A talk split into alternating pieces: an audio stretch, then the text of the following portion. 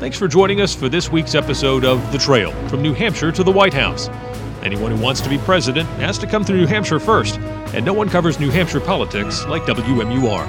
I'm WMUR Political Director Adam Sexton, and we hope you can join us every week for this podcast. Welcome to our Candidate Cafe special. I'm Adam Sexton. For the past 4 months, News 9 has been hosting these special gatherings at the Airport Diner in Manchester. It's the women's side? Yeah. All right. All right, there you go. All right. Hey, everyone. Wow, what a big group. Unlike some of our other coverage, this is a chance for people to get to know the candidates on a much more personal level and hear about their life stories to get a better idea of the type of leader they are and would be as president. That includes the youngest candidate in the field, Democrat Pete Buttigieg of South Bend, Indiana. Our voters at the diner wanted to know more about the origins of his often mispronounced last name, as well as his military service in Afghanistan and his decision to come out while he was mayor and live as an openly gay man. What's in a name? A lot of voters call this presidential candidate Mayor Pete, but others are curious about the 9 letters and 3 syllables that follow. So your name, Buttigieg, I don't know if you've done like Ancestry.com or anything. I did that, and it's really fascinating, the stuff you find out. I'm curious about your genealogy and your history. Yeah. So my father immigrated to the U.S. from Malta, which is one of the smallest countries in the world. You draw a line from Sicily to Tunisia, and it'll go through Malta. And in fact, the whole country has about the same population as St. Joe County, where I live in Indiana. And the funny thing is, over there, it's like Smith. It's one of the most common names. So much so that there was a president. I wouldn't be the first President Buttigieg in the world. There was a President Buttigieg in Malta who was next door neighbors with my family Buttigiegs, and they weren't even related. The etymology of the name, Tjig means chicken. So it probably means like owner of poultry or lord of the poultry or something like that. But if you go over there and you yell, you go into a crowded diner and say, "Hey, Buttigieg," a bunch of people would turn around.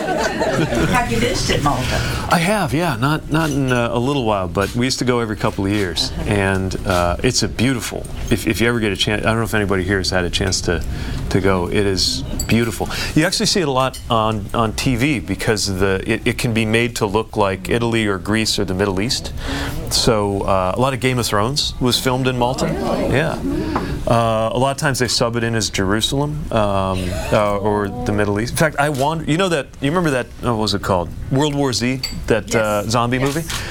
I literally wandered onto the set of World War Z. All the scenes in Jerusalem. Yeah, so I'm looking around, I go into this neighborhood, suddenly all the street signs changed to Hebrew. And there were these zombies walking around, but there were, it was like a zombie smoking a cigarette. There were extras waiting for their turn. Buttigieg is the only child of 2 academics. He says his Maltese immigrant father, a professor at the University of Notre Dame, taught him the importance of watching every penny and classic rock. When my dad used to take me to school, we had a Chevy Cavalier. I'm pretty sure he literally went he wanted a new car, but he went to the dealer and literally said, "Give me your cheapest car." And so he got this 2-door Cavalier, but it had a tape deck, which by the standards of my dad in the 90s was pretty extravagant. And he had exactly 1 tape, which was Cosmos Factory, Creedence Clearwater, which is actually great. I mean, it's such a great piece of music that I didn't mind that for probably about 3 years, it was all we ever listened to when we were in the car. As the mayor of South Bend, Indiana, Buttigieg came out as openly gay in 2015. At the cafe table, he described the process through the lens of his faith journey. When it came to coming out, I knew I wanted to tell our priest sooner rather than later, but I wasn't sure how to approach it. But I did like anything else, asked him over for a cup of coffee and took a deep breath. I was like, "Hey, something I'd like to talk to you about." Mm-hmm. And found our church, even as the bigger Anglican church has been going through a process on acceptance, found that he was incredibly supportive. And it meant a lot to me that we were able to have our wedding in the church last year. And was really, he gave a wonderful sermon that reminded me of the, your relationship with somebody you love and your relationship with God are I believe, they talk to each other in a way. Right. And it was a really important moment in my life to be able to take those two things that I had been led to believe might always be at war with each other, and instead see how they could reinforce each other. Sorry, it's still kind of emotional just to think about it. Buttigieg also serves in the U.S. Navy Reserve and did a tour in Afghanistan as an intelligence officer. Our mission had to do with blocking the finance of drug money going into the financing of terrorism. What was your interaction with the people in Afghanistan? Well, a lot of it was just through a windshield, because we'd be on these movements and of course you're a target, you know, sitting there in the vehicle. But the great thing about it was that because my job, I mean, a lot of times I called it military Uber. I mean, we were just, you know, my job is just a driver. But you're in the life of this city, and it's a city. You know, it's a noisy, smelly, lively city. And so you would see people, I think something about the way we imagine war when you just see it on TV is that in a place where there's a war, all anybody's ever doing is fighting a war. Well, this is a city where, you know, there's a guy with a watermelon over his shoulder coming back from the market, and kids crossing the street going to school, and business people. It's a city. There's also a war going on. And so you would see just the ordinary rhythms of life. One of those rhythms that drew the mayor in was the local bazaar, where he loved to haggle for the best possible deal on hand-woven carpets. There's nothing like bargaining. Talk about political training. Bargaining for a carpet with an Afghan carpet salesman. And, you know, you'd haggle and you'd BS with them a little bit. And they just show you carpet after carpet. You'd feel guilty because they'd unfold the carpets, and there'd be this kid who would come pull one off and unfold it, and you don't like they'd fold up another one, and you got to get a number out of them, right? So you'd go through this ritual for half an hour, and finally you admit that you kind of like this carpet, but you try to get a number out of them, like, you know, but really, like, how much? And you would see him look at the carpet for a long time. But, of course, he wasn't thinking about the carpet. He was thinking about you. He's figuring out the highest number he can say that won't cause you to immediately leave. And so he'll say a number, you know, 800. And you'll be like, oh, gosh, you know, I'm just, I can't, I'm just a lieutenant. Like, I don't have that kind of money. I mean, honestly, I hate to even, this is probably insulting, but I couldn't really do more than $150 for this carpet. And he said, oh, that's more than I paid for it. I don't want to embarrass you, but we just can't. And you go through this whole kind of ritual. And it's like you're both in on the joke as you're going through this bargaining process. Buttigieg says one of the biggest lessons of his time in Afghanistan is that making human connections is key. And at every step, you're kind of informally building relationships to try to get things done. I mean, even to get a vehicle. So a big part of my job was moving people around Kabul, or sometimes we'd have to do a road trip between Kabul and Bagram, which is about an hour drive on the open highway. And even though that was an important part of my job, I never had my own vehicle that I had access to, so I always had to kind of bargain for one. Interestingly enough, he's now involved in a negotiation of another kind, trying to win over first-in-the-nation voters. What's your favorite place that you visited in New Hampshire? The airport time. From an Indiana mayor to a Colorado senator, Michael Bennett is still trying to become a household name. But the former superintendent of one of the nation's largest school districts, Denver, Colorado, also has an intriguing life story, including how some of his family came to America. Michael Bennett, senator from Colorado, is naturally a Denver Broncos fan, but he does have something of a college connection to the New England Patriots. Of your alumni brethren, which is your favorite NFL coach? Well, I'd have to say Bill Belichick. I just wanted to hear you say his name. That's what I'd have to say. As a Denver fan, I wanted to hear you say his name. We're proud of him. I mean, you know, Wesleyan is, you know, not always been known as a football powerhouse. You had two at one point. But somehow he managed to learn something about the game of football while he was there.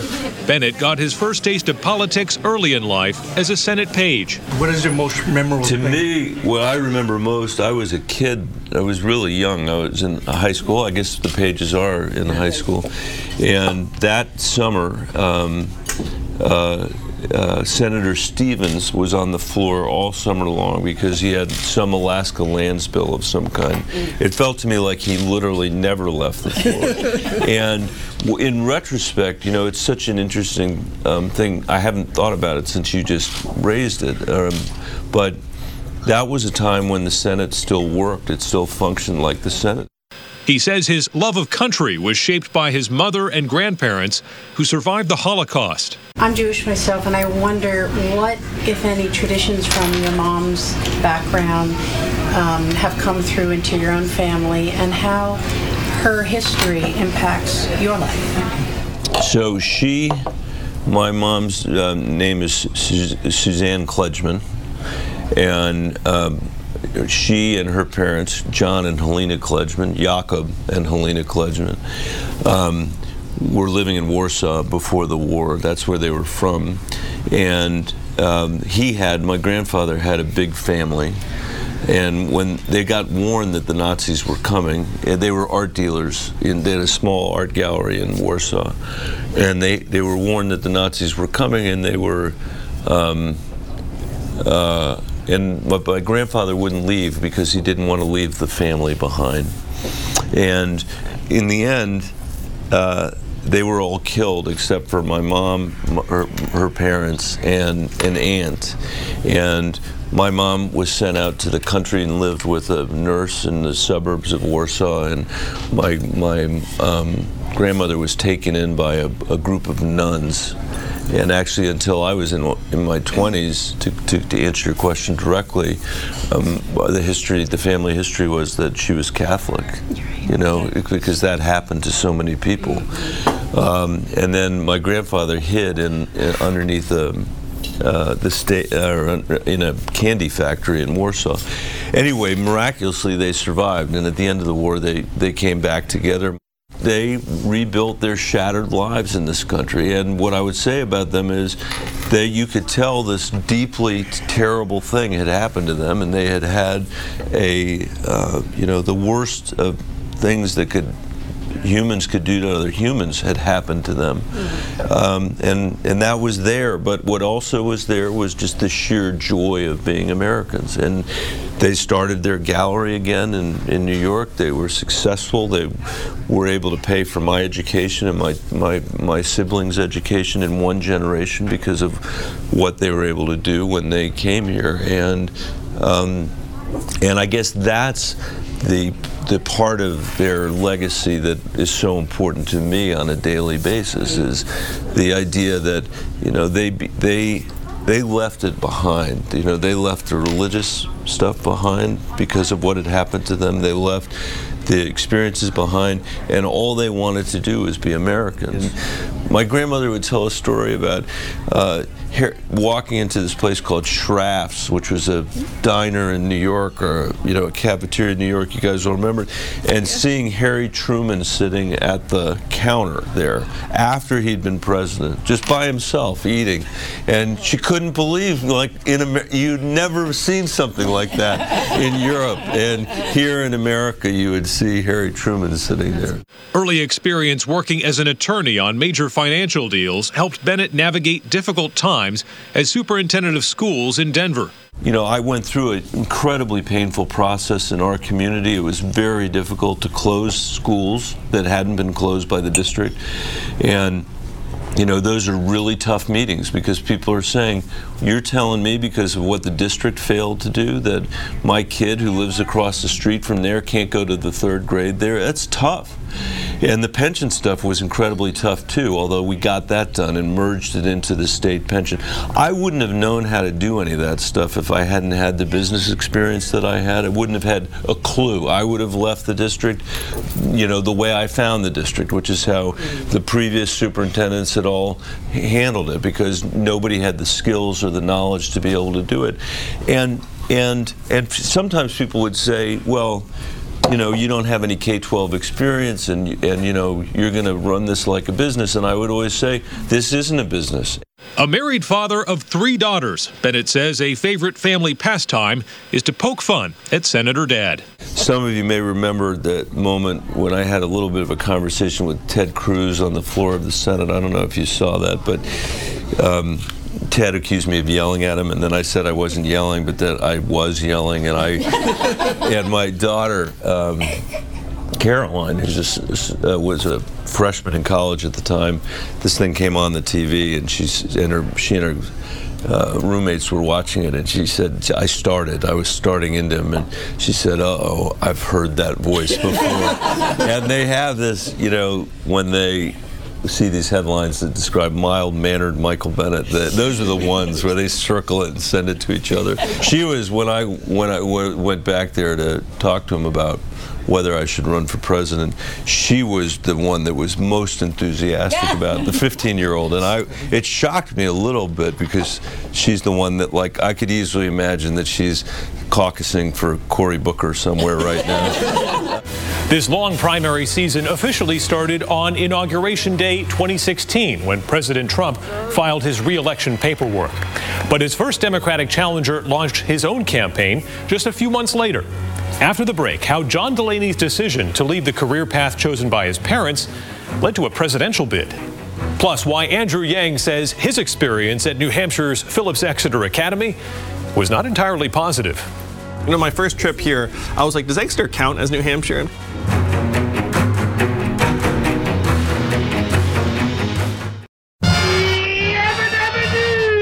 The Flintstones. Flintstones, meet the Flintstones, they're the Barnasovics family. The Flintstones, weeknights at 6 on MeTV New Hampshire. Channel listings at metvnewhampshire.com. Our next candidate was the first Democrat to declare his candidacy this cycle, and right away, John Delaney started visiting the Granite State to speak with voters one-on-one. When he sat down with us for breakfast, the former U.S. rep from Maryland talked about making the campaign decision with his family and his desire to serve the public. John Delaney believes he's ready for the White House on day one, but as for his dog, well, he's not so sure about her. And the only dog we have left is a Maltese, which is not really like the right dog to film your presidential commercial. And this, her name is Mimi. So the story of this Maltese is, and I love Mimi. Mimi's great. She's like 14 or 15. But Mimi was given to one of my daughters by my mom, and she didn't tell us. She came down for her birthday, and she's like, and she gives my daughter Brooke a dog. And we had 2 dogs at the point, and I was like, Mom, what's going on here? Like, there's certain things you got to clear with us. The entrepreneur and former congressman says job number one is being a dad, and with a 15-year age range between his oldest and youngest girls, he's put in the time. You know, my oldest daughter just got married. Congratulations. Yeah, I'm very happy. It was great. It was a beautiful wedding, and I love my son-in-law. And but you realize I have 4 daughters. You realize that they start leaving the nest, and that time with them becomes so precious. I went trick-or-treating with Grace this year. She's 12, and April and I, my wife April, we were saying, you know, this may be probably the last time, and I was like, I've been going trick-or-treating for 26 straight years. Because my oldest daughter's 27, but her birthday's the end of October, so I don't think we took her trick-or-treating when she was 5 days old. But we definitely did the next year when she was 1, carrying her around and some things, you know. And so literally I've been trick-or-treating for 26 straight years. I was like, wow, the sun is setting on my trick-or-treating career. And you dress up when you take, did you dress up this year? I didn't dress up this year. As a presidential candidate, what would you wear? Well, that's the thing. You know, you got an image. You know, I might dress up as Adam Sexton, put on a toupee, carry around a camera and a mic, and make believe I'm interviewing the next president of the United States, and I'd have like a dummy there, which would be me. And I'd say, the question would come, God, you're such a good candidate, how do you do it? And the dummy would say, well, it just comes natural to me. Delaney achieved success in business, but he also knows his way around the kitchen. I know you happen to be a really great cook, Do you enjoy cooking gourmet or? I enjoy cooking Italian food, actually. Uh-huh. You know what I like about cooking is I like to eat. So we'll start with that. But it's also one of those things in life where you get immediate gratification. Absolutely. So I like to cook Italian dishes. Probably my favorite thing to cook is ossobuco. Oh, yes. Do you like ossobuco? Mm-hmm. Yeah. Very much. I make a good ossobuco, I think. It tends to be a little more red than brown sauce, which is another question with ossobuco. Do you go a little more red or do you go a little more tomatoey? I mean, do you go a little more brown or do you go a little more tomatoey? I tend to go a little more tomatoey. My spouse and I, she's from Brooklyn, New York, and I'm from New Hampshire, and she calls what you put on spaghetti gravy. Yeah. And I just want what. Mm-hmm. That's wrong? I think it's wrong. Okay, good. Yeah. Gravy is what you put on mashed potatoes. That's exactly right. It's gravy is what you put on turkey. Right. Right. Sauce is what you put on pasta. Okay, good. Right. All right, good. I'm less undecided now. And she's from Brooklyn and she calls it gravy. Really? Yeah. Is your wife Italian? Yeah. Well, we call it gravy. Yeah. You know? Really? I grew up as gravy. Yeah. Most Italians would. That's what she said. Philly calls it gravy. And do you use a spoon or not use a spoon to twirl your spaghetti? Oh. I would say I use a spoon to twirl my linguine, not my spaghetti. Right answer. Delaney grew up in a working-class household in New Jersey with parents who had big plans for their son. I was the first in my family to go to college. My dad was an electrician. My parents actually wanted me to be a doctor.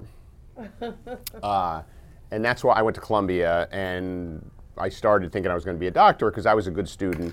And back then, you know, if you come from that blue-collar background, doctors were deeply admired, as they should be in the community, and that was considered kind of, you know, of that next phase of that immigrant family thing, you know, my child's going to be a doctor. So I went to Columbia to be a doctor, but I quickly realized that wasn't what I wanted to do because I was working at St. Luke's Hospital in the pediatric emergency room, you know, as a volunteer, and then I was doing research at Columbia Presbyterian Medical Center on monoclonal antibodies during my summer after freshman year. And I was like, you know, I'm exposed to like the best of this world, and I don't really like it. The problem is I had to tell my parents I wasn't going to go to medical school because they were really into it and they had sacrificed a lot. Instead, he went to law school and then into business. So I was practicing law for 1 year, and myself and two law school classmates, we wanted to kind of get into business, but none of us had any money, which was a huge problem. So there was a company for sale in the Washington Post for $15,000, and that's what interested us, because we each could come up with $5,000. So we put in the $15,000 and we bought a company, and it was in the home healthcare business. So it sent nurses into people's homes, and it was located in Washington, D.C., and it was by far the worst home healthcare company in Washington, D.C. So we bought it, and we ran it, we turned it around, and grew it, and sold it to a big home care company, and made a little money. But what I realized when I was running that business is that I had a very hard time getting a bank loan, because this was the early 90s and no banks would lend to us because Secretary Clinton, in part, who I'm a huge fan of, was proposing to completely change the U.S. healthcare system, and it created a real chill in the banking industry on lending to healthcare companies. And I said, that's crazy. These healthcare companies, if you understand them, are very good prospects. So then I started a company to lend money to healthcare companies, small to mid-sized healthcare companies. And I basically started a business and I raised money to do it, to basically be a bank for them. That business bank took off and made Delaney the youngest CEO of a company on the New York Stock Exchange. He transitioned to public service and 3 terms in Congress, and he now holds the distinction of being the longest-tenured presidential candidate in the race, having launched his campaign back in 2017. What do you like most about campaigning? This stuff. Okay. I'll tell you, the worst part about campaigning is when you're sitting in kind of inside the Beltway and talking to people who are kind of pundits and have a view about what the country's looking for. Because you sit there and you're like, you actually don't have any idea what the country's looking for because you don't actually go out and talk to people. But the best part is actually talking to people. When you go out and talk to people, you really realize what you can do to improve people's lives. And it's what I like the there's no question it's what I like best about doing this. We invited the major Democratic Party candidates actively campaigning in New Hampshire to join us for our cafe series. Joe Biden, Elizabeth Warren, and Tom Steyer were the only ones to turn that invitation down. President Trump's campaign did not respond to our request. But one of his main challengers did and revealed how his unusual theater training prepared him for a life in politics. Also ahead, why Andrew Yang's brief time in the legal field made him so sad. Time now for a MeTV entertainment quiz. What is the most memorable TV show on MeTV? Is it MASH, The Brady Bunch, Carol Burnett, Perry Mason, Gilligan's Island, The Andy Griffith Show? The answer is yes. They're all memorable entertainment. Watch all these and more on MeTV. MeTV New Hampshire is on Comcast Channel 945, Atlantic Broadband 299, and over the air on Digital Channel 9.2. Welcome back to our Candidate Cafe special. I'm Adam Sexton. So far this hour, we've shared the personal history of several candidates in the New Hampshire primary. Up next, someone who has made a name for himself by focusing on the future. It's no surprise that when our undecided voters met Andrew Yang at the airport diner, the discussion quickly turned to technology. There's an almost futuristic feel around Andrew Yang. One of his first cafe questions was about bringing more technology into the race for the White House. We're thinking about using 3D holograms. Have you used that today to be in Portsmouth and here at the same time that you practice? The son of immigrants who achieved the American dream, Yang says his parents are his heroes. My father grew up on a peanut farm in Asia with no floor. And when I visited his childhood home, I was like, no way. Looking around this farming village, and I was like, how the heck did you go from here to... So then my father ended up getting his PhD in physics from Berkeley, where he met my mom. So that's like an incredible ascent in one generation, because he went from the peanut farm to generating 65 US patents for GE and IBM. And I asked him when I was a teenager. When I was a teenager, I thought dad had a PhD, and I learned the hard way that was not true. I was like, it's like, what's your dad's PhD? And then someone oh no. Yang's parents worked hard to send him to one of the best schools in the country, Phillips Exeter Academy, right here in New Hampshire. He didn't exactly enjoy the experience and admitted as much when he gave a speech to students there earlier this year. And then the student body erupted into applause, and I was like, whoa, that's not the reaction I was going for. So I spent a lot of time here in New Hampshire. I came of age here. I went to college at Brown, which is not that far away. I grew up in upstate New York, so I consider myself a New England product. For the younger Yang, one escape was music and attending concerts. How many of you saw the video of me crowd surfing that went out a month or so ago? All right, so here's the thing. It was not my first time crowd surfing. Oh. Because when I was a teenager, I'd go to these concerts, and then sometimes I would end up on top of the crowd. So I remember I grabbed Morrissey's wrist at one concert. I don't know if you guys know who Morrissey is. So that was a crowd surfing experience. You don't wash your hands? I washed it later that night. Probably my favorite concert was U2 in Saratoga Springs. Saw them during the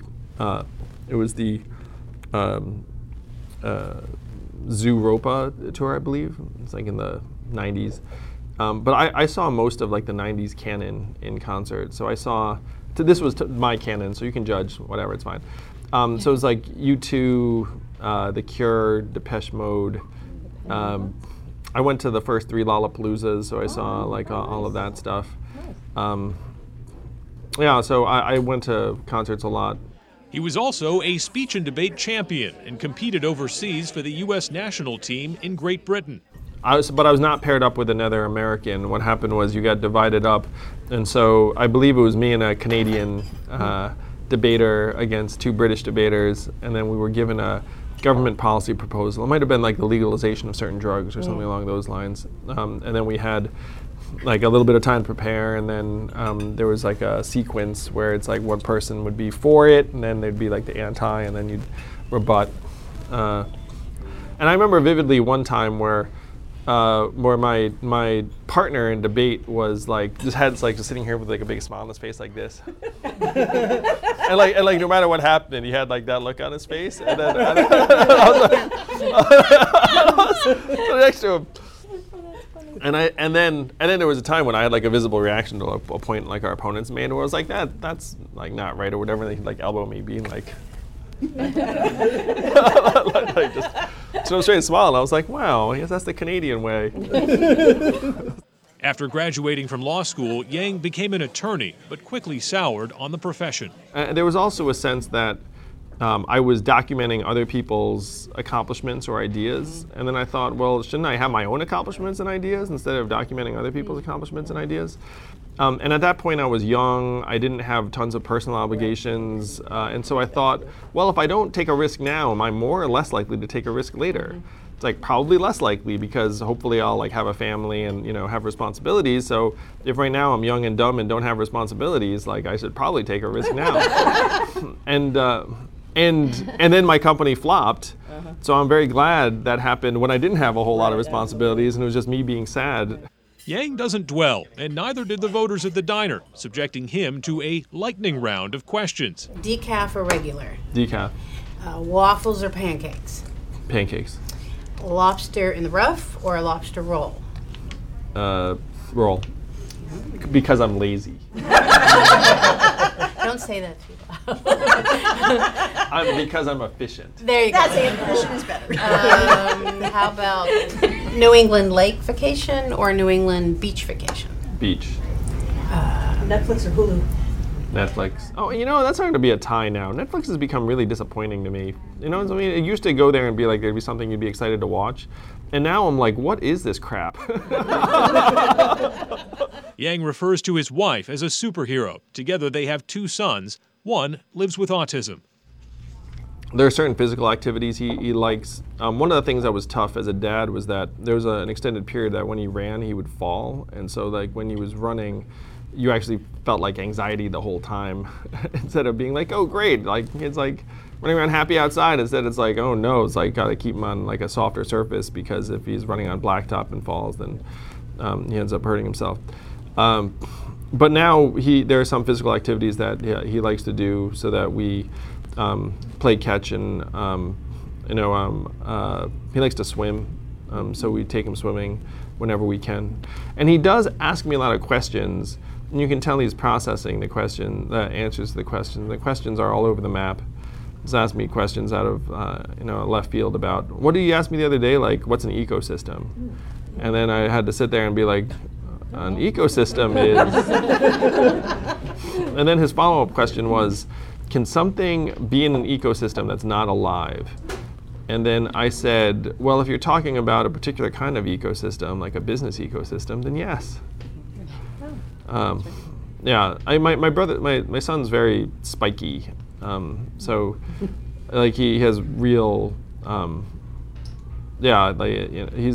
have a feeling, and we saw this a little bit with that teen who's, the climate change activist, but I feel like he just sees the world in a different way. Mm-hmm. And one of the messages I have in the campaign is that being atypical is the new normal. Yang is known for not wearing a tie on the campaign trail, but while his look is relaxed, his hair actually requires a lot of work. Like, I have this very stubborn cowlick in the back that I do a bad job taming. It was actually one of the banes of my existence in my teenage years, because I always had this tuft of hair sticking out, and I was very self-conscious about it. So, so now, like, I'll go out. Sure. So I think one irritating thing about me for the campaign team is like they'll like sigh, and then one of them has to like try and like smush my hair down. All right, we have some of our Candidate Cafe regulars with us here to talk about this experience and what they've been able to see in this format, sitting down for breakfast and lunch with some of these folks who want that highest office in the land. We have Lynn Healy, Rich Bruno, Carolyn Morrill, and Leonard Morrill. Thank you so much for joining us and doing this. And let's start with you, Lynn. What is it about being able to sit down over a meal with these people that brings out something different?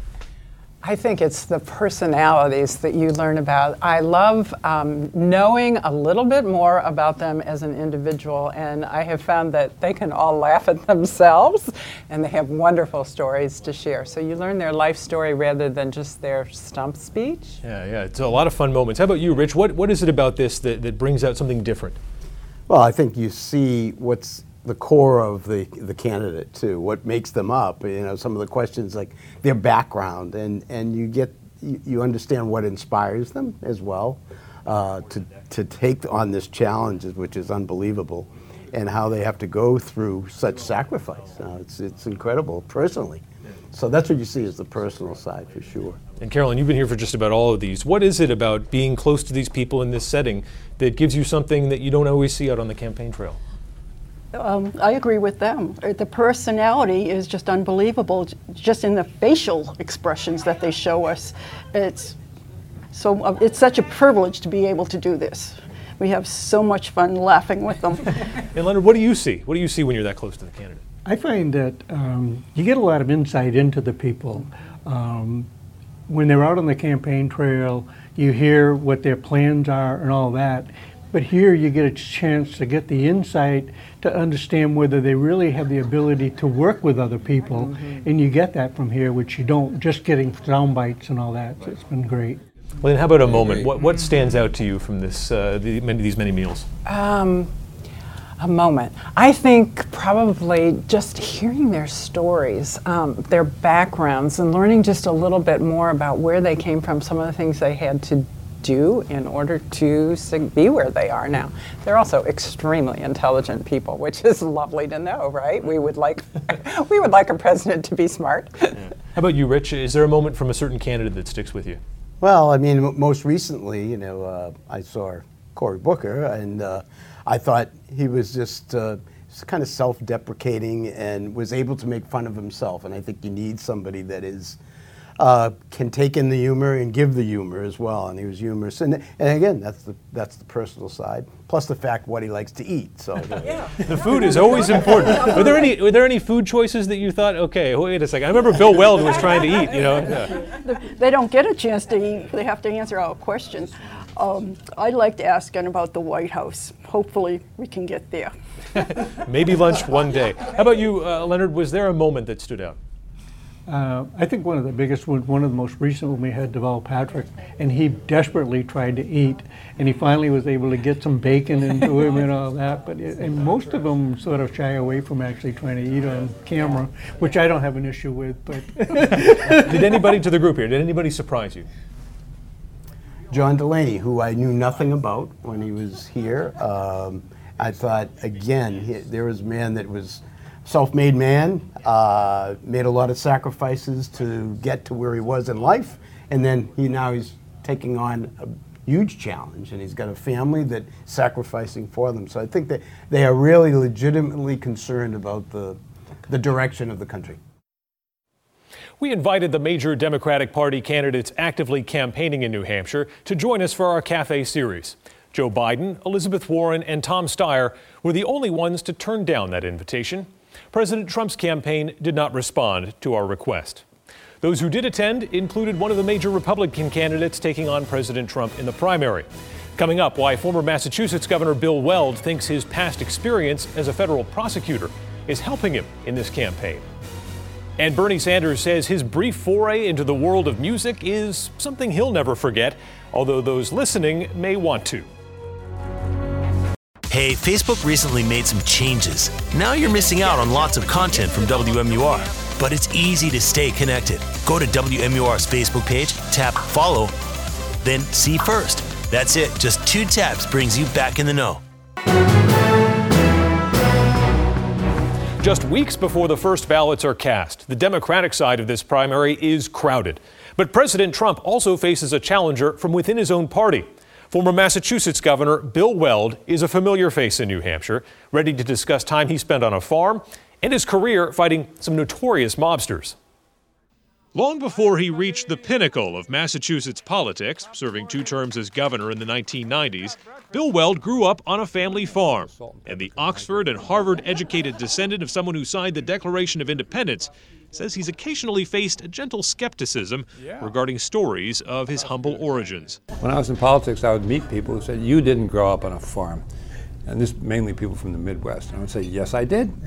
And they said, "Yeah, prove it." I said, "Okay, well, I was in charge of the chicken coop on our farm, and that meant going out and getting the warm eggs in the morning, even if I had to get them out from under the hen." And they said, "Yeah." And I said, "So I would go out barefoot. It wasn't all that far from the house, too much trouble to put on shoes that early in the morning. So I'd go out barefoot." "Yeah." So we had a lot of snow, and you know, the ground was frozen. It was very, very cold, and I went right through the barnyard over the chicken coop. Yeah, and I know how to keep your feet warm if you're going out on the icy snow in the winter in bare feet. Yeah, you step right in the middle of every cow pie you can find, because in the middle it's still warm. An avid baseball fan in his youth, Weld is a New York native who started out following the Brooklyn Dodgers, which he says made it easy to relate to Red Sox fans. If you're a Dodger fan, you hate the Yankees. So I hated the Yankees before I moved to Boston from New York. I didn't have to pretend like Hillary Clinton when she went to New York to run for the Senate, and she put on this big Yankees hat. Please. But I'm a pretty good sports nut, like a lot of them. And the quirkier, the better. So the Sox going from, you know, a terrible season to the World Championship and then repeating, and you know, when I was in office, I spent a lot of time with, saw a lot of Mo Vaughn, Mike Milbury for the Bruins, and actually number 4, Bobby Orr, was the guy I probably knew best of all the professional sports people. I spent a fair amount of time in Canada, have for years and years, just on business, and I would see number 4 up there, but what a gent, what a prince he is. Weld picked up some stage skills of his own as a member of Hasty Pudding, a burlesque theater group at Harvard, and also performing at the all-boys Middlesex School. So before my voice changed, I played Yum Yum, the female lead in the Mikado. Oh, cool. And went, actually, our first house party we had during this campaign in New Hampshire was given by Fergus Cullen and his wife. And I walked in, and after about 5 minutes, it turned out that she and I had both played Yum Yum. So I said, "Can you still do the entrance where the three of them come in and they sing a song? Three little maids from school are we, filled to the brim with girlish glee. Three little maids who all unwary come from the ladies' seminary, freed from its genius tutelary. Da da da da da. Three little maids from school, and you have fans. Three little maids whoop, from school." And she and I didn't miss a beat, and we, without rehearsing at all, we did this little, you know, two-step, and then both went, "Three little maids whoop, from school," and everyone said, "What's that? Were you throwing something?" Weld says that theatrical training came in handy in his later career. So I say it's the best possible preparation for politics. I mean, how about getting up in women's clothes and being on stage making a fool of yourself all night long?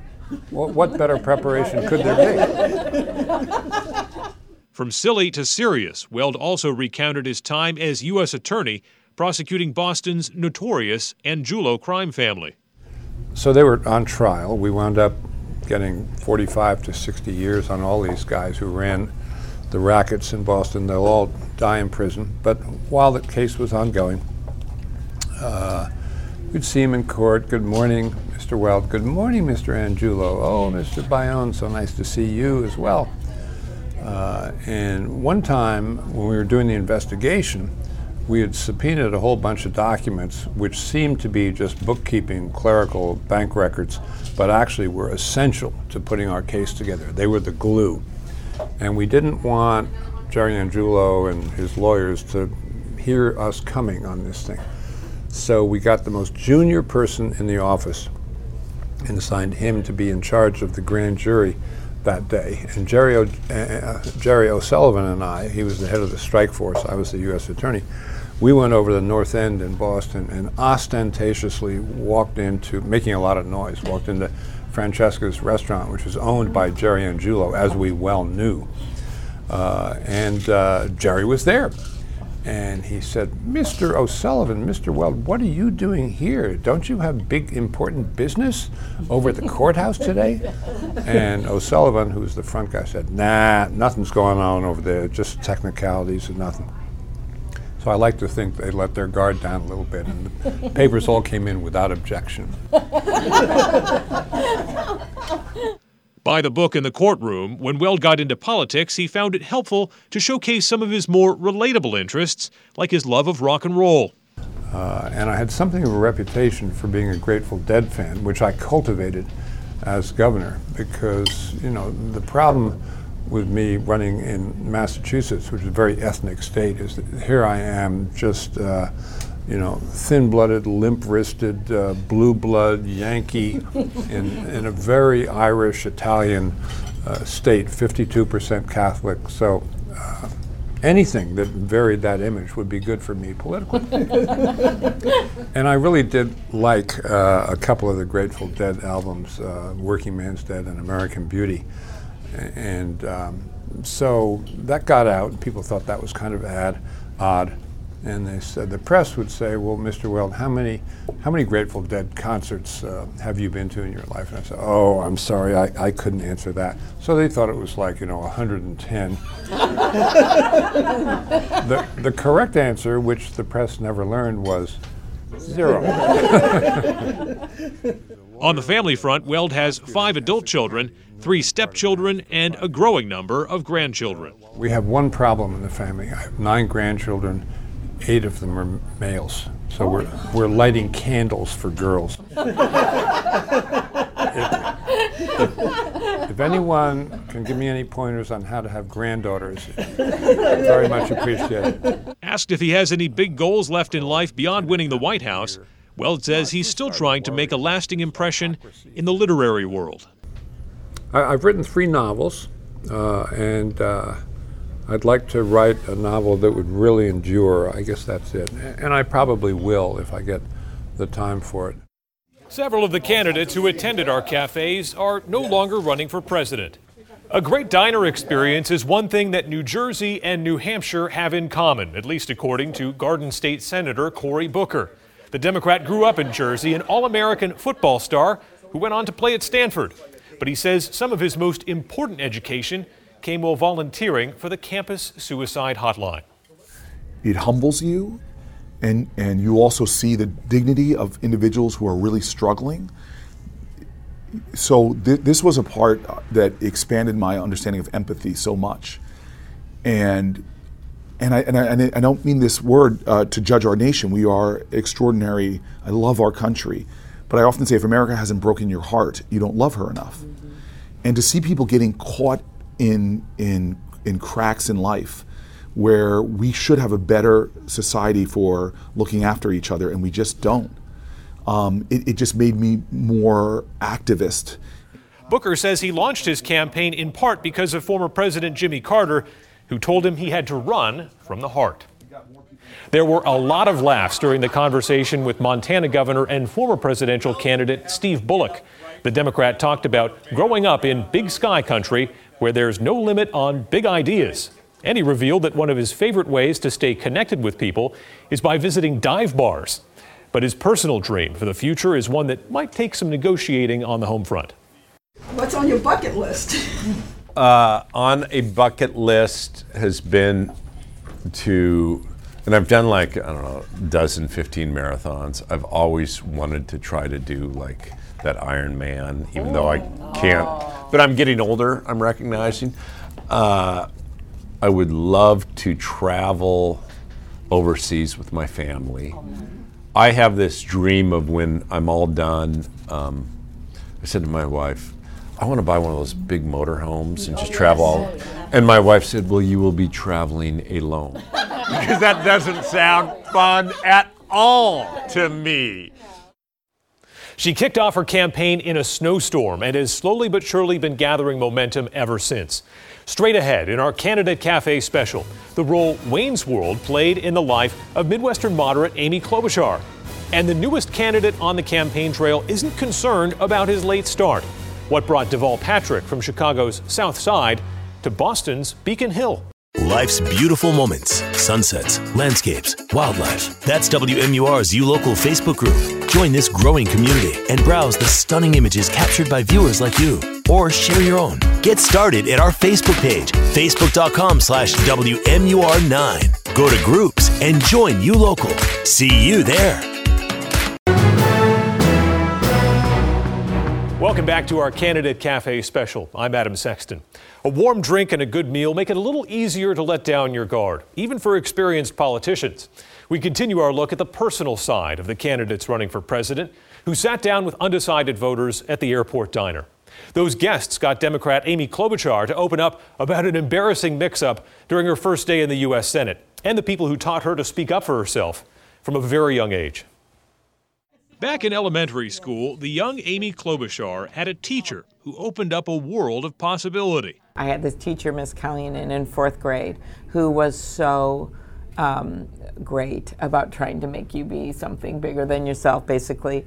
And we would give speeches and presentations, and she would sit at the other end of the class, I still remember, and yell, "I can't hear you." Like a lot of girls back then, it wasn't, didn't think you were going to be president, actually. I still remember in high school, having, the goal was to have long hair or a haircut like Dorothy Hamill's, to get really tan in the summer by going on your roof in a box with foil, which of course is really bad for you, so no one should do this. Yeah, and marrying your high school prom date, which I didn't do. My prom date was gay, actually. Turned out to be gay. Klobuchar is quick with a joke, but she's known as a get-things-done kind of senator. While she started in politics early in life, she realized the true impact of public policy when she became a mom. What really made me see the value of public service and getting things done was when our daughter was born, and she was really sick, and she could not swallow, and it was a complete shock. We didn't know what was going to happen. She was born just a few weeks early, not early, and so they didn't know if she was going to live. They thought she had a tumor. They thought she had some kind of genetic disease, and so she was in intensive care. And I got kicked out of the hospital. Back then they had those insurance rules in 24 hours. And so they kicked me out of the hospital. And I said to my husband, I bet this wouldn't happen to the wife of the head of the insurance company. And I then joined, she was getting a little better, and I joined forces with some of the people in the legislature, and I testified, and we passed one of the first bills in the country guaranteeing new moms and their babies a 48-hour hospital stay. And I learned two things from that. One is that if you talk about really embarrassing things in front of legislative committees of men, like episiotomies, they're like, okay, I don't want to deal with it. And the second was, there was people, while no one could say they were against the bill to guarantee a minimum of 48 hours, they were trying to delay it. And so I brought a bunch of pregnant friends to the conference committee, so they outnumbered the lobbyists. The legislator said, when should this take effect? And it's supposed to be August 1st, and they were trying to get it a year delayed, the lobbyists. And my friend said, now. And that's what they did. They made it for when the governor signed the bill. Klobuchar's daughter is now in her 20s, and she's a regular at her mom's side on the campaign trail, as is the senator's husband, John. He's 7.5 years younger than me, actually. He doesn't look like it, but he is. When we met, we went on our honeymoon to visit my relatives in Switzerland, and I was 33, and he qualified for a youth year rail pass. How did you meet? We met at a a bar. No, it wasn't like that. It wasn't like that. No, it was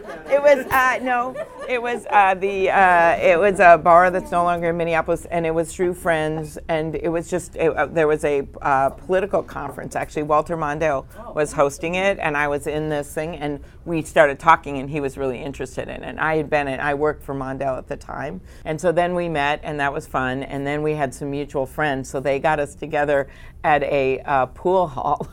And so and then we went on our first date where we were going to double date with this friend of mine, and I was supposed to invite someone for her, and that guy had a girlfriend or something. So the three of us we went to Wayne's World. It was really stupid, which it was funny.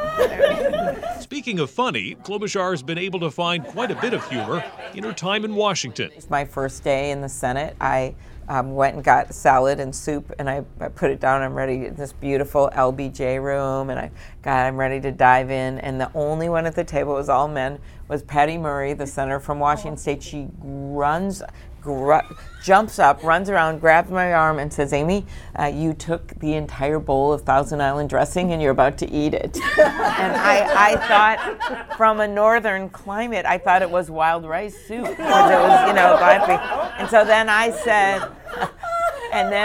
said, that's what we do in Minnesota. We eat the Thousand Island dressing. There's a horrendous burdens, and there's burdens on the citizens, and it's your job to make life better for them and to improve people's lives. But if you don't enjoy it, people know you don't enjoy it. If you don't enjoy being with people, then I don't think you should have the job, because a lot of this is bringing people with you, and whether it is with stories or humor or getting to know them personally or empathy for their situation, even if they are on the other side of the aisle. I think that's really important for how you're going to be able to govern. She's also experienced her share of heartbreak. Her dad was a celebrated sports writer who covered the Minnesota Vikings but had a drinking problem.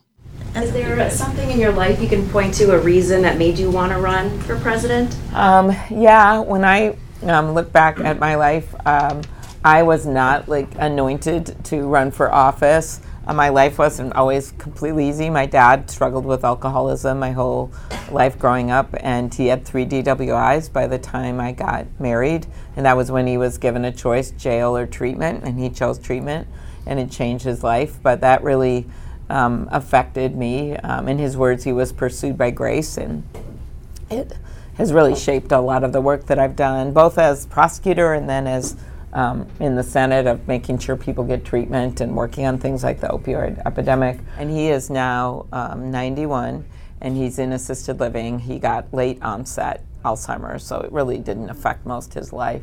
But even with that, he has this amazing set of jokes and humor that he recalls, even though he may not remember who people are. So about a year ago, he introduced me to a nurse at the place and said, this is my daughter. She holds an obscure job in the federal government. So he has this bank of things that he still remembers. Klobuchar is an avid cyclist and also enjoys hiking. She hit the trails here in New Hampshire earlier this year.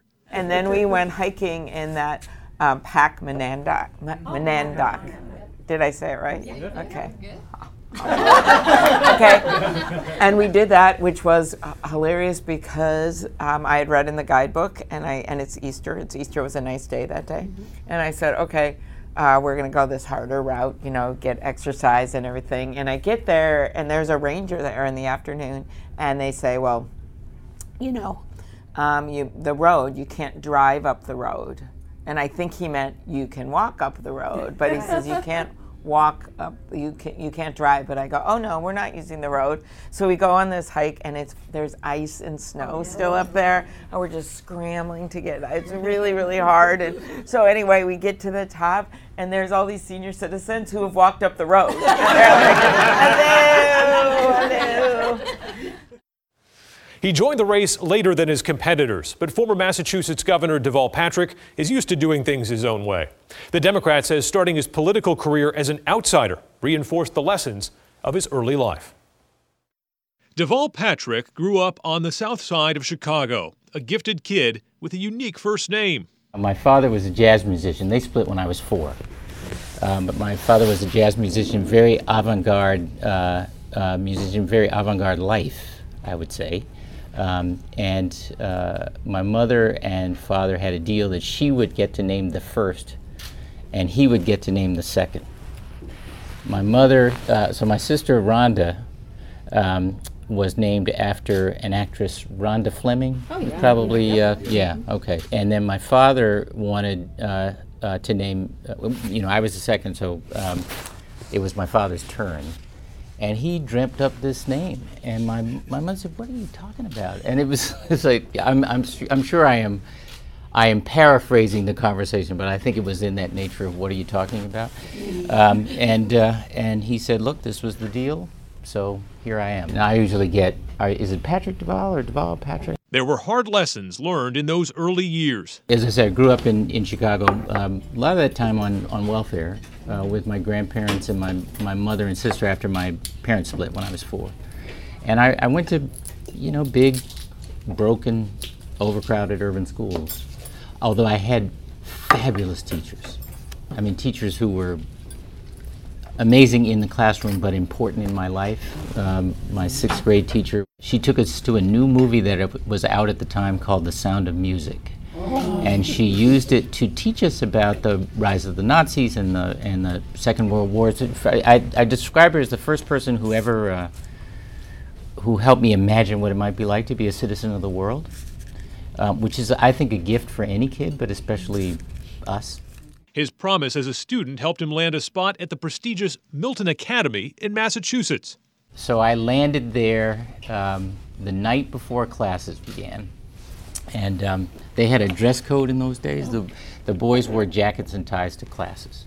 So my grandparents, when the clothing list arrived at home, they splurged on a new jacket for me to wear to class. But a jacket on the south side of Chicago is a windbreaker. Mm-hmm. So, you know, I come by myself, never seen the campus before, the night before classes, and the next morning all these boys are putting on their blue blazers and their tweed coats.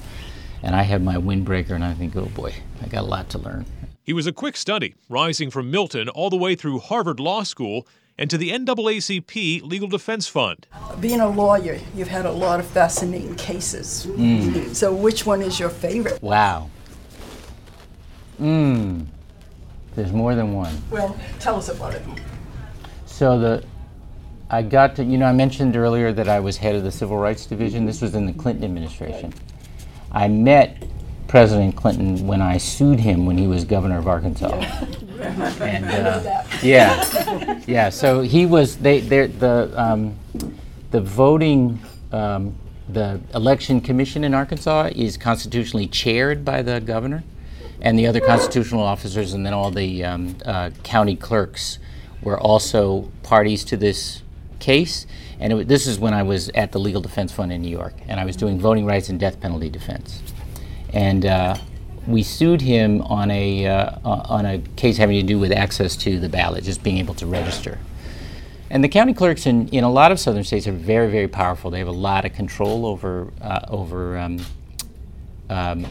how you register, when you register, how simple or complicated it is. And we sued, and he and I worked out the terms of the settlement together. Patrick eventually became a governor himself, elected to lead the Commonwealth of Massachusetts in 2006. What were the best and worst things about being governor of Massachusetts? Well, I'll talk about the best, and then for the worst, we can shut off the cameras. So I hadn't run for anything before. You may know, you know, our dynamic in Massachusetts is less Democrat-Republican than it is insider-outsider. It's a very closed, inward-looking political establishment, and I wasn't a part of it. But I think in some ways the thing I'm proudest of is that we remembered we had it within us to do big things and to do them together. Not all of it about legislation, it's just about collaboration. And I feel great about that. I think the worst day was the worst day you know about was probably the day the bombs went off at the marathon. But in some ways, that week was incredibly powerful for us because we, you know, that's the kind of occasion where, you know, all the things that could go wrong, all the things that, all the ingredients for things going wrong, fear and uncertainty and anger, all the things where it could go sideways easily, didn't, because we asked that we turn to each other rather than on each other, and folks just brought their best. You know, the first responders, the law enforcement, regular citizens, the kindness they showed to runners and visitors, and I think all of that contributed to finding these two terrorist needles in a haystack in, you know, 100 plus hours. Patrick has a soft spot for stories of people finding unity through adversity. At the cafe table, he recounted the Holocaust survival story of Steve Ross, a Boston man who in the spring of 1945 was a teenager, starving, and near death after being liberated from a concentration camp. And he said there was a man on a tank, an American GI on a tank, who saw him wandering, who was having his rations. And this young man, who probably was, 19 years old, mm-hmm. who jumped down and handed the boy his rations. And he talked about how he fell down on his knees and started kissing the GI's boots because it was the first act of grace he'd been shown in a long time. And he said that the GI picked him up and comforted him and gave him a hug and gave him this tiny American flag, and which when I met him in his 80s, he was still carrying. Oh. And I think I'm special. I'm sensitive to it because I know how many acts of grace made it possible for me to come from the South Side of Chicago to the experiences I've. I think the American dream is. It's dependent on a lot of things, including grace. We have many candidates ahead. Plus, first-in-the-nation voters enjoy unusual access to presidential candidates because of events like our candidate cafes. Granite Staters tell us how the up-close approach affects their choices on the ballot. The Flintstones. The Flintstones, meet the Flintstones, they're the Montessori family. The Flintstones, weeknights at 6 on MeTV New Hampshire. Channel listings at metvnewhampshire.com. Candidates at our cafes had to withstand a lot of questions and advice from first-in-the-nation voters. We asked those guests why, when a president's job has so much to do with policy, they consider these personal conversations so important. All right, we're here with our Candidate Cafe panel to talk a little bit about how this process is unfolded and being able to see all of the candidates in this unique format. Gary, let's start with you. What sort of moments jumped out? Well, with Cory Booker, I mean, when he talked about the Pettus Bridge thing with the story with John Lewis, that was amazing. And I mean, he was so emotional. He actually had a tear coming out of his eye. That was pretty amazing. Sometimes with this forum, with this breakfast forum, you get to actually see people, with a non-prepared dialogue. It's very good. Nancy, how about you? What stood out from all of these candidates you saw here at lunch and breakfast? What stood out was that how much I liked them all as people. They had some really good answers. We got sung to by Bill Welds. We got sung to by Cory Booker. Got to see them in a totally different light than you see them on the campaign trail. Karen, how about a moment for you? I would echo that. I think that it is extremely important to see these people as people, not as politicians or candidates or anything, but as real, genuine people. And I love the intimate moments, the stories they had to share with us. How about Lauren? How about you? Seeing all of these different candidates, who stood out? It's Bernie Sanders was certainly an interesting one to hear from, particularly because we saw him the week before he went into the hospital and had the opportunity to interact with him and kind of see all of his passion and energy, and then to see a couple days later that he had gone into the hospital for medical issues. But overall, what you really see from these candidates in a forum like this is something that is a bit more personal and far less policy driven, and it really, to the points that they made, it's fun to see these people as actual humans. Yeah, Gary, back to you on this one. What is it about this sitting down at a table with somebody? I mean, you might get one impression on TV, and it's almost like it's totally different sometimes in this format. Well, this is so unprepared. I mean, I thought even with Duval Patrick when he talked about growing up and the incidents that changed his life and caused him to to really be a success and grow and then be this politician who was doing great things in Massachusetts. That's really interesting, and you don't get that on the campaign trail stuff. And Nancy, did anyone surprise you at all? Someone who you thought, gosh, seeing one thing on TV and then another thing in person? Not really. I guess they all did, because you're so used to their rehearsed campaign speeches, and then you get those intimate moments where you hear stories, or even funny stories, like Deval Patrick when he was talking about bringing his daughter to a 50 Cent concert, and he got backstage and she didn't. Yeah. Right. That was a unique moment for sure. Yes. Karen, what about you? What did anyone surprise you? I think Andrew Yang is probably one of the biggest surprises, because I don't think the debate does him justice. And to meet him in person and to talk with him in person is just such a totally different expression, totally different person. I felt that about a number of the candidates. But one thing I would say, Cory Booker has always been a person to me. He's never been a political candidate. He's always been genuine and himself. That was very interesting. One thing that's interesting too is seeing these candidates. Sometimes they order a lot of food, right?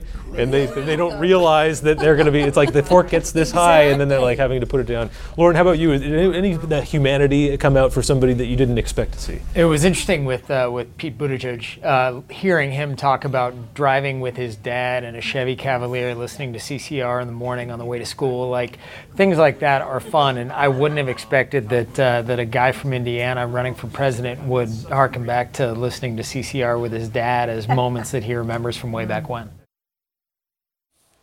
We invited the major Democratic Party candidates actively campaigning in New Hampshire to join us for our cafe series. Joe Biden, Elizabeth Warren, and Tom Steyer were the only ones to turn down that invitation. President Trump's campaign did not respond to our request. Many other candidates did join us, and we have more of them coming up.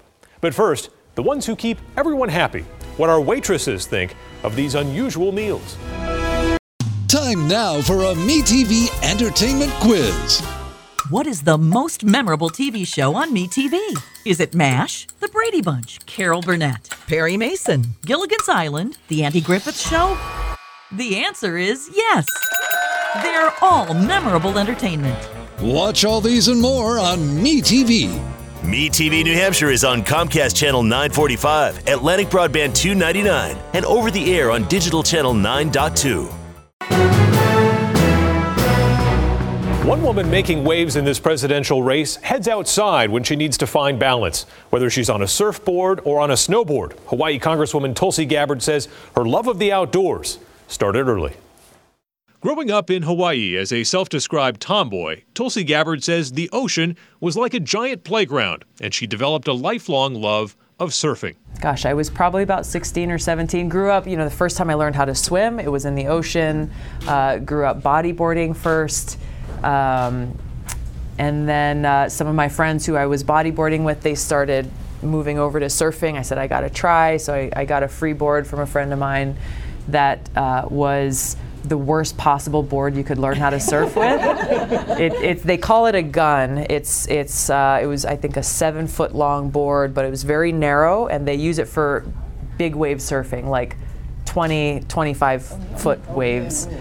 Not for a beginner who's trying to learn. It's very hard to get up and balance on, but after I crashed and burned many, many, many times, eventually I started to get the hang of it, and then got a better board. The name Tulsi, I just love the name. Is there a story behind it?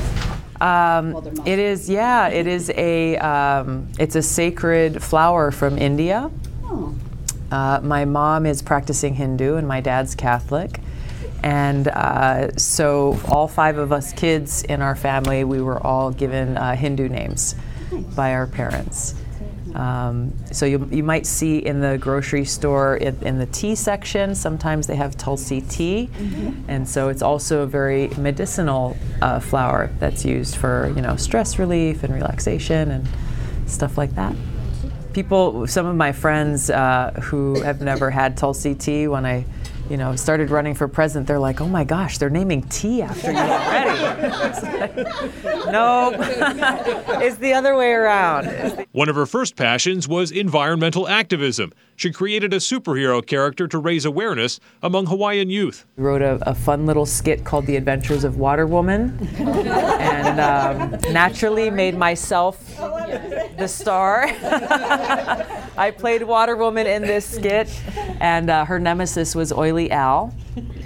And it was a day in the life of Oily Al, and so we were presenting to, first, second, third, and fourth graders primarily. And every time Oily Al was about to do something, like, he's changing the oil in his car and about to dump the dirty oil down the storm drain, Water Woman would swoop in just in the nick of time and stop him and tell him, "Here's why that's such a bad idea." and going through a few different things. You know, he's eating his snacks and chips and soda. He's about to throw it out the car window. Water woman comes in and says, hey, you know, let me tell you where this ends up. So it was just, it was such a cool experience to be able to see these kids and the light bulb kind of go off in their eyes. Gabbard got an early start in politics, but says she was transformed after joining the Hawaiian National Guard and serving in Iraq. From the time that I enlisted in the Army National Guard and going off to basic training in South Carolina, to my two deployments to the Middle East, it completely changed my life. I came back from that deployment to Iraq, where I served in a medical unit, different person. When I came back, a lot of my colleagues in the State House then said, okay, great, you're home, you can come back, run for your old seat, get back to life as you had left it. And I just couldn't do that. I had been exposed to not only a world much broader and bigger than Hawaii, but having seen firsthand the cost of war, having seen in many ways a lot of the corruption and waste in taxpayer dollars that we've seen come with these wasteful wars, and coming back wanting to be in a position where I could actually make a difference, that I could help influence the decisions that are being made about when and where we as service members are sent into harm's way. Tell us, on deployment, how did you stay grounded without the ocean? Oh gosh. Friends. We you know, our unit was a Hawaii National Guard unit. And not all, but most of us were from Hawaii, but the ones who were not from Hawaii were from Samoa and Guam and Saipan, so really across the Pacific. And, you know, we brought both our culture and just our home with us. A big part of that was food. You know, the food in the chow halls are, not always the first choice. So folks from home, they would send us, you know, rice cookers, and someone acquired a little barbecue pit, and just after work sometimes you just get together and hang out and, you know, talk about home and friends and what's going on at home, and that made a big difference. That tight-knit culture is something Gabbard also brings to the campaign trail. Her sister is her closest advisor, and her husband is the man behind the camera. If you come to any of our events, or if you see any of the videos that we're posting on social media, odds are he's the one who filmed them, and then he, you know, parks in the hotel room and starts editing the videos at the end of the day. And I've got my sister also, my younger sister, who's traveling with us. Yeah, she's thankfully, she's a deputy U.S. Marshal, and so she put aside, I know, right? It works on many levels. She's kind of a full package. But I'm so grateful to her, because she's put aside her own career and life for the time being to come and help me and our campaign full time. Is she here? She's here. She's right there. Hi. Say hi. Little sister. We fought like crazy when we were kids, but sisters, you guys have sisters. You know how precious sisters are, and we've been best friends and inseparable for so long. Do you have any pets? I don't. My sister and her husband have a dog in our house. We live together in D.C.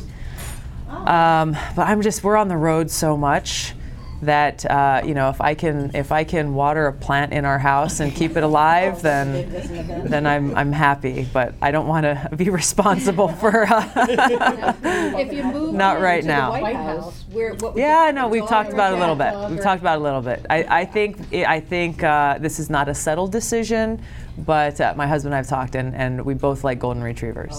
That debate's settled, but there are others she won't touch. So which is more beautiful, Hawaii or New Hampshire? That's a terrible question. Both. I choose both. Completely. You can't compare. I mean, look, we've got some of the most beautiful oceans in the world, beautiful towering mountain ranges, you know, amazing hikes and waterfalls. And you've got a lot of beauty here that we don't have there as well. I love, if I'm in the snow, I love snowboarding, something we can't do in Hawaii. So I'm looking forward to hopefully catching a little snowboarding time this winter here. Oh, nice. Are you skating? I can ice skate. I can ice skate. We have one ice skating rink in Hawaii, so inside. It is indoors. Yes, yes, that would be hard to sustain otherwise. Some candidates who joined our cafes are no longer in the race, including retired Admiral Joe Sestak. The Democrat's military experience undoubtedly shaped his worldview, but a much more personal battle gave him a new perspective on people, his daughter's fight with brain cancer. We were there at Children's Hospital after the military hospital couldn't get the brain cancer and told us she only had about 90, maybe a few more days, weeks after that. We were able to take her to Mass General Children's Hospital and save her. There's three things at work. One is the prayers, the wonderful medical care we got, and then this bracelet right here she gave me the night before her first brain operation. It's fallen apart a couple times. Only about 3/4 of the pieces are the original one with her name on it, you know, at 4 years old. So Sestak's daughter won that battle and then beat a second round of cancer last year. He launched his campaign after she received a clean bill of health. It was also a very personal conversation with Republican Mark Sanford, who wanted his short-lived campaign to show that not everyone on the right is satisfied with the status quo. The former South Carolina governor says his foundation was set early in life on the family farm, and he has always found solace in nature, especially after an affair that ended his marriage and temporarily sunk his political career. In the aftermath of me blowing myself up, I finished out my term, which is a year and a half left in the governorship. But then after that, I had an awfully quiet time in the wilderness, going back to the cabin in the woods. It was the cabin at our farm. And we did some things, my sons and I, just after a lot of destruction, the beginning of the process of rebuilding. We built a bridge together, we built a little cabin in the woods together. I mean, physically built it, and it was important just in terms of our own healing process to do that. When it comes to getting thrown around by the world, there's nothing quite like a presidential campaign. Known to many people for her relationship with Oprah Winfrey, spiritual author Marianne Williamson occupied a unique space in this race. But she took issue with the constant punchlines about her unorthodox approach. Would you like to host Saturday Night Live? Sure, call him up, tell him. I got, here's my phone, you know. But I've never had a crystal in my work, in my book, so no? Crystal woo-woo lady. Why not? Why not have crystals involved? Oh, I think I love crystals as much as anyone else. It's lovely, right. But that's just not this whole characterization of me as woo-woo crystal lady. It's simply not who I am.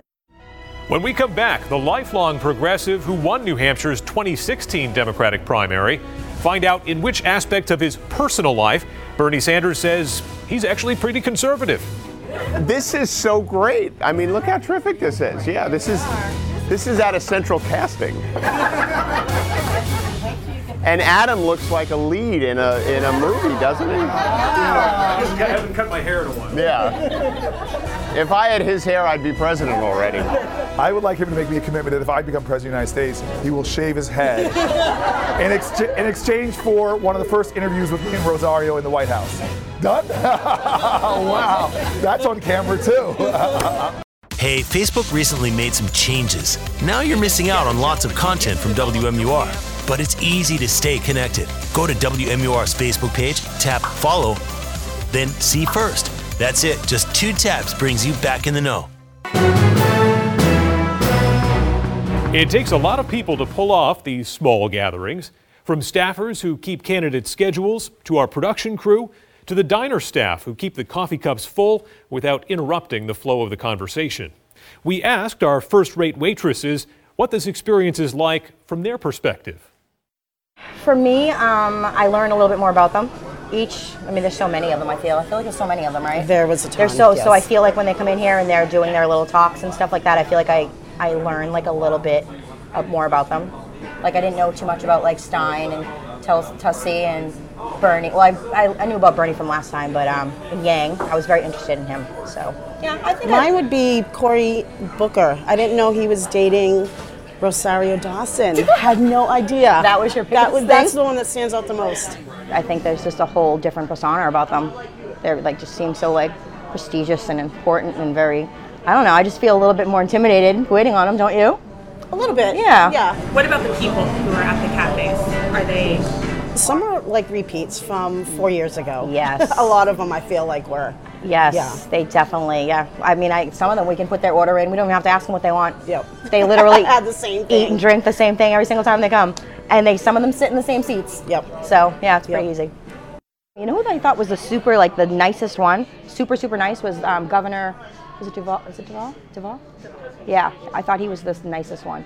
Super friendly, super nice. Said hello to, all the workers and everyone out here, and just super, super personable. I just thought, he stood out for me. A lot of them didn't eat. It was just coffee and water. So weird. And if they did eat, or they did order, they didn't touch their food. They, literally, it was sat there, untouched, not even a bite taken. There was one, I think it was Yang. He literally ate it cold afterwards. He was starving. He ate a few bites. But other than that, coffee and water. They really didn't eat. When those orders come in the kitchen, is there any sense of urgency? Oh yeah. It was a very timely manner. It's all right, they're in there because everything's timely, timed out for you guys. So we got to get them all in there. We got to get them eaten before the candidate shows up. We try to have all the plates in front of them before they even show up. Sometimes it works out, sometimes it doesn't. So we're stressed a little bit until all the food is in there, yeah. Yeah. Yeah, I would say so. Is it stress worth it? Yeah, I think it was fun. It was really fun, yeah. We invited the major Democratic Party candidates actively campaigning in New Hampshire to join us for our Cafe series. Joe Biden, Elizabeth Warren, and Tom Steyer were the only ones to turn that invitation down. President Trump's campaign did not respond to our request. Vermont Senator Bernie Sanders is a familiar face in New Hampshire. A frequent visitor to the Granite State, he won the Democratic primary in 2016. But the veteran progressive is still full of surprises, including a musical career that ended very quickly. Do you play an instrument? Oh, God. Bernie Sanders is not known for his musical talent, but that didn't stop him from recording a folk album in the 1980s, something he says haunts him to this day. When I was mayor, somebody said, we should record an album, Bernie. It was a really good band in Burlington at the time. So we went to this recording studio, and I recorded what will go down in history as the worst tape ever recorded by any human being. I have a unique distinction. It's not the second worst. This is the worst tape ever done. And it's selling, to my embarrassment. They still sell it. Every now and then somebody will show me the tape, and I got to sign it. But it is embarrassingly bad. The musicians were good, but I was not. Sanders joined us for this cafe brunch less than 48 hours before he suffered a heart attack that kept him off the campaign trail for a few days. One of my friends was in the Milford Parade with you at Labor Day, and he marched not too far behind you.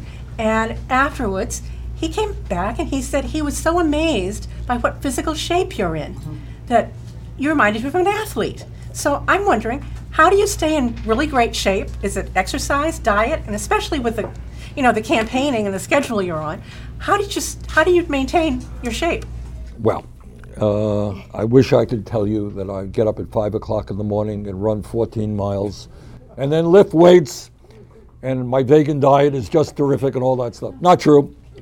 I would say that I'm kind of blessed. When I was a kid, I was a long distance runner. I was a pretty good long distance runner. I was a good athlete as a kid. And my brother discovered, I don't know if he made money off of me or not, but he would say, okay, Bernie, we'll race you around the block. And I would usually win. I had very good endurance. So I've been very blessed. You never know what's going to happen tomorrow for anybody, but I've been very blessed with good health. The Vermont senator has championed progressive causes for decades, but he's not a liberal in all things. I'm kind of conservative in my food. I like chicken and rice. I like a good steak grilled occasionally. I am impressed that I get dragged to a vegetarian restaurant, that the food is really tasty as well. Is there a food that your grandparents or your parents made? I could eat matzahs and butter till the cows come home. With or without salt? Without salt, but it just, I love that stuff, my God. Sanders was raised in the Jewish faith and spent time as a young man living in Israel. What are your fondest memories of your kibbutz experience? I was very impressed. Everybody know what a kibbutz is? It was developed, I think, in the I may be wrong on this, the early 1900s, when Jews fled anti-Semitism in Europe, and many of them were socialists. and they established places where everything was commonly owned, and that's what I experienced, where women way back when had rights that were 60 years ahead of where we were in the United States. So they did their best to end kind of sexism, not perfectly, but they did. And you know, I worked there for a while, cutting grapefruit trees, cutting grapefruits from grapefruit trees. And those grapefruits were really good. They were very good. It was a formative experience for Sanders, who spent a life in public service and became a national figure in 2016 when he won the New Hampshire Democratic presidential primary in a landslide, and feeling the burn became a political phenomenon. You know, I'll tell you what happens in campaigns, at least my campaigns, is things happen spontaneously at the grassroots, and, you know, people give you credit or the campaign credit for having developed this idea. That was brilliant. What a great idea you developed. We didn't develop it. Feel the burn, I have no idea. I think somebody told me where it came from. It did not come from me, and it did not come from my staff. Do you like it? Yeah, I think so. It's amazing. Every place I go, people, if whatever reason, it resonates. So it resonates, people like it. You know, I remember once, similarly, I think it was in Tennessee, and I read in the paper that there was this great event in Tennessee done by, you know, Bernie supporters, and I said to my staff, great job, my God, that was great. Nothing to do with it. We read about it in the paper. Other people did it. You know, and that's kind of, when you got 1 million volunteers, people, and I love that. I love people doing things spontaneously.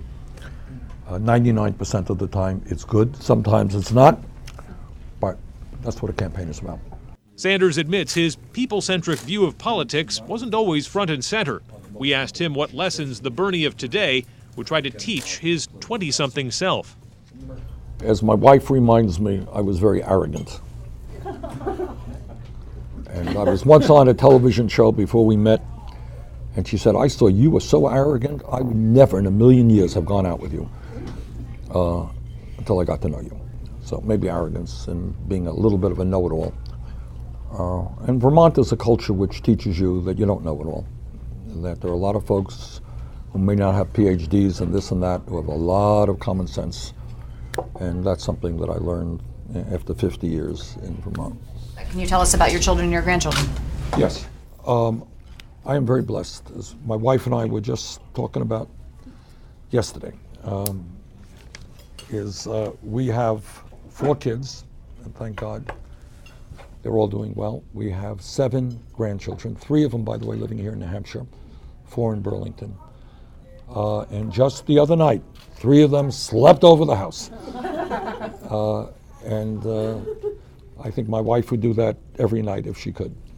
So they are the joys of our lives. They're beautiful kids. What they say about grandchildren is if you knew how much fun they would be, you would have them first. I agree with that. I agree. The senator is never afraid to mix it up in political debate, but there's one age-old New England dispute he won't touch. Of a Vermont maple syrup or... There is no war. Let's end that sentence. Okay. There is no war. And I'll tell you something. I shouldn't tell this. But, you know, in my youth, I used to slug this stuff. You asked me if I drink. No, I don't drink alcohol. Did drink maple syrup. We have people very kindly would give me, you know, bottles of maple syrup. Kind of woke you up, you know. Voters did ask Bernie if he enjoys any Vermont craft beer, but the senator says he likes to keep his wits about him and rarely imbibes. I think the reason for that is actually my tolerance for alcohol is amazingly low. So in my line of work, you know, I say enough dumb things being sober. I don't need to be alcohol-induced to say even dumber things, so I'm not much of a drinker. Thanks for joining us for WMUR's The Trail, from New Hampshire to the White House. If you have a moment and can write a review or subscribe to this podcast, we'd certainly appreciate it. You can also find us on WMUR.com and our free WMUR app 24/7. See you for the next episode of this podcast next week.